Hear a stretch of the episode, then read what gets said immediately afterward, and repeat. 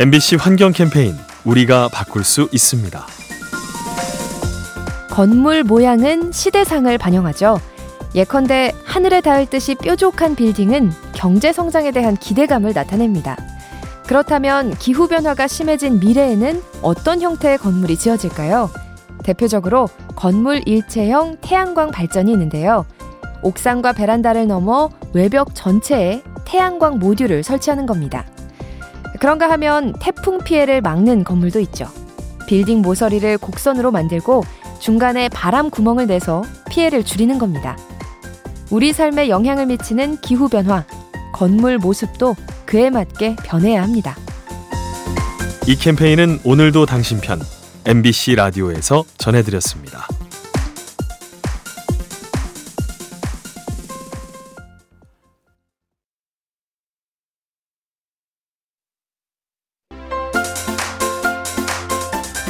MBC 환경 캠페인 우리가 바꿀 수 있습니다.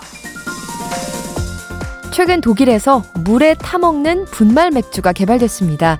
커피 믹스처럼 가루를 물에 넣고 저으면 맥주가 되는 거죠. 이 제품이 상용화되면 환경에 힘이 될 수 있는데요. 맥주를 유리병에 담을 필요가 없어서 운반 과정상의 탄소 배출이 줄어듭니다.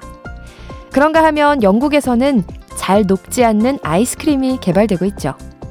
일반 제품보다 5도 이상 높은 온도에서도 품질을 유지하는데요.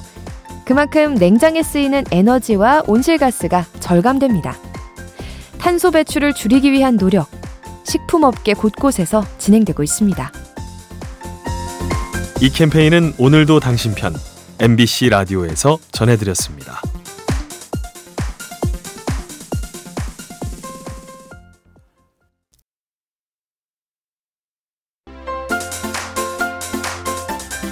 MBC 환경 캠페인 우리가 바꿀 수 있습니다. 산에 오를 때 소원을 빌면서 돌탑을 쌓곤 하죠. 그런데 이런 행동이 야생동물에게 나쁜 영향을 줄 수 있다고 합니다. 최근 제주 금오름 일대에서 돌탑 쌓기가 유행처럼 번졌는데요. 분화구를 찾은 탐방객들이 주변에 있는 화산석을 쌓아서 탑을 만든 겁니다. 문제는 이로 인해 맹꽁이 같은 양서류가 피해를 본다는 거죠. 돌 밑에서 햇볕을 피해야 하는데 그늘 역할을 해주는 돌들이 사라져서 피부가 마르게 됩니다. 자연은 그대로 둘 때 가장 아름답다는 거. 산과 바다를 찾는 우리가 반드시 기억해야 합니다. 이 캠페인은 오늘도 당신 편 MBC 라디오에서 전해드렸습니다.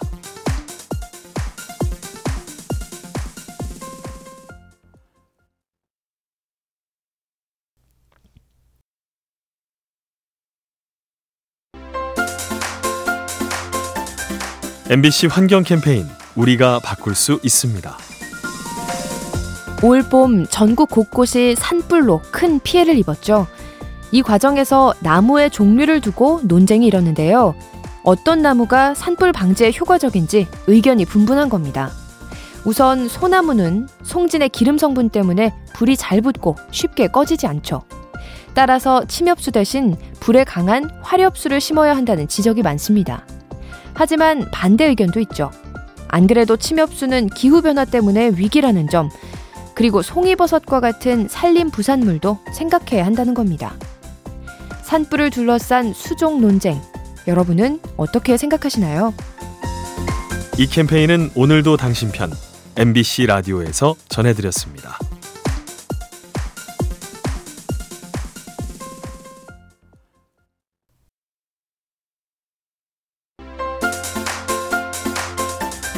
MBC 환경 캠페인 우리가 바꿀 수 있습니다. 아기를 키우는 부모들은 유아차를 끌고 산책하다가 불쾌한 경험을 해봤을 겁니다.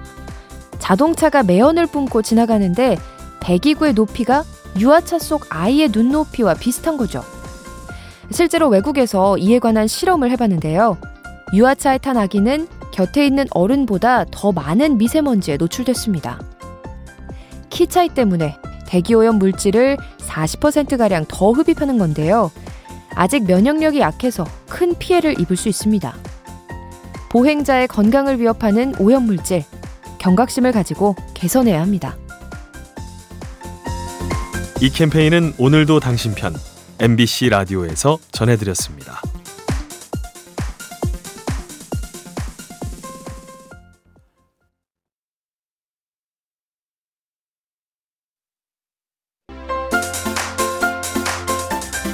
MBC 환경 캠페인 우리가 바꿀 수 있습니다. 나무에 나이테가 있다면 상어와 같은 연골 어류의 몸에는 성장띠가 있습니다. 나이를 한 살 먹을 때마다 척추에 줄무늬가 생기는 건데요. 이걸 분석하면 과거 바다에서 있었던 일을 추정할 수 있죠. 몇 년 전 국제연구진이 고래상어의 성장띠를 분석했는데요. 1960년을 전후로 탄소 수치가 급증해 있었습니다. 이때는 미국과 소련이 핵무기를 개발하던 시기인데요. 핵실험 중에 나온 방사성 탄소가 어류의 몸에 새겨진 것으로 보입니다. 인류가 자연에 벌이는 행동들, 어딘가에 모두 기록되고 있습니다. 이 캠페인은 오늘도 당신 편 MBC 라디오에서 전해드렸습니다.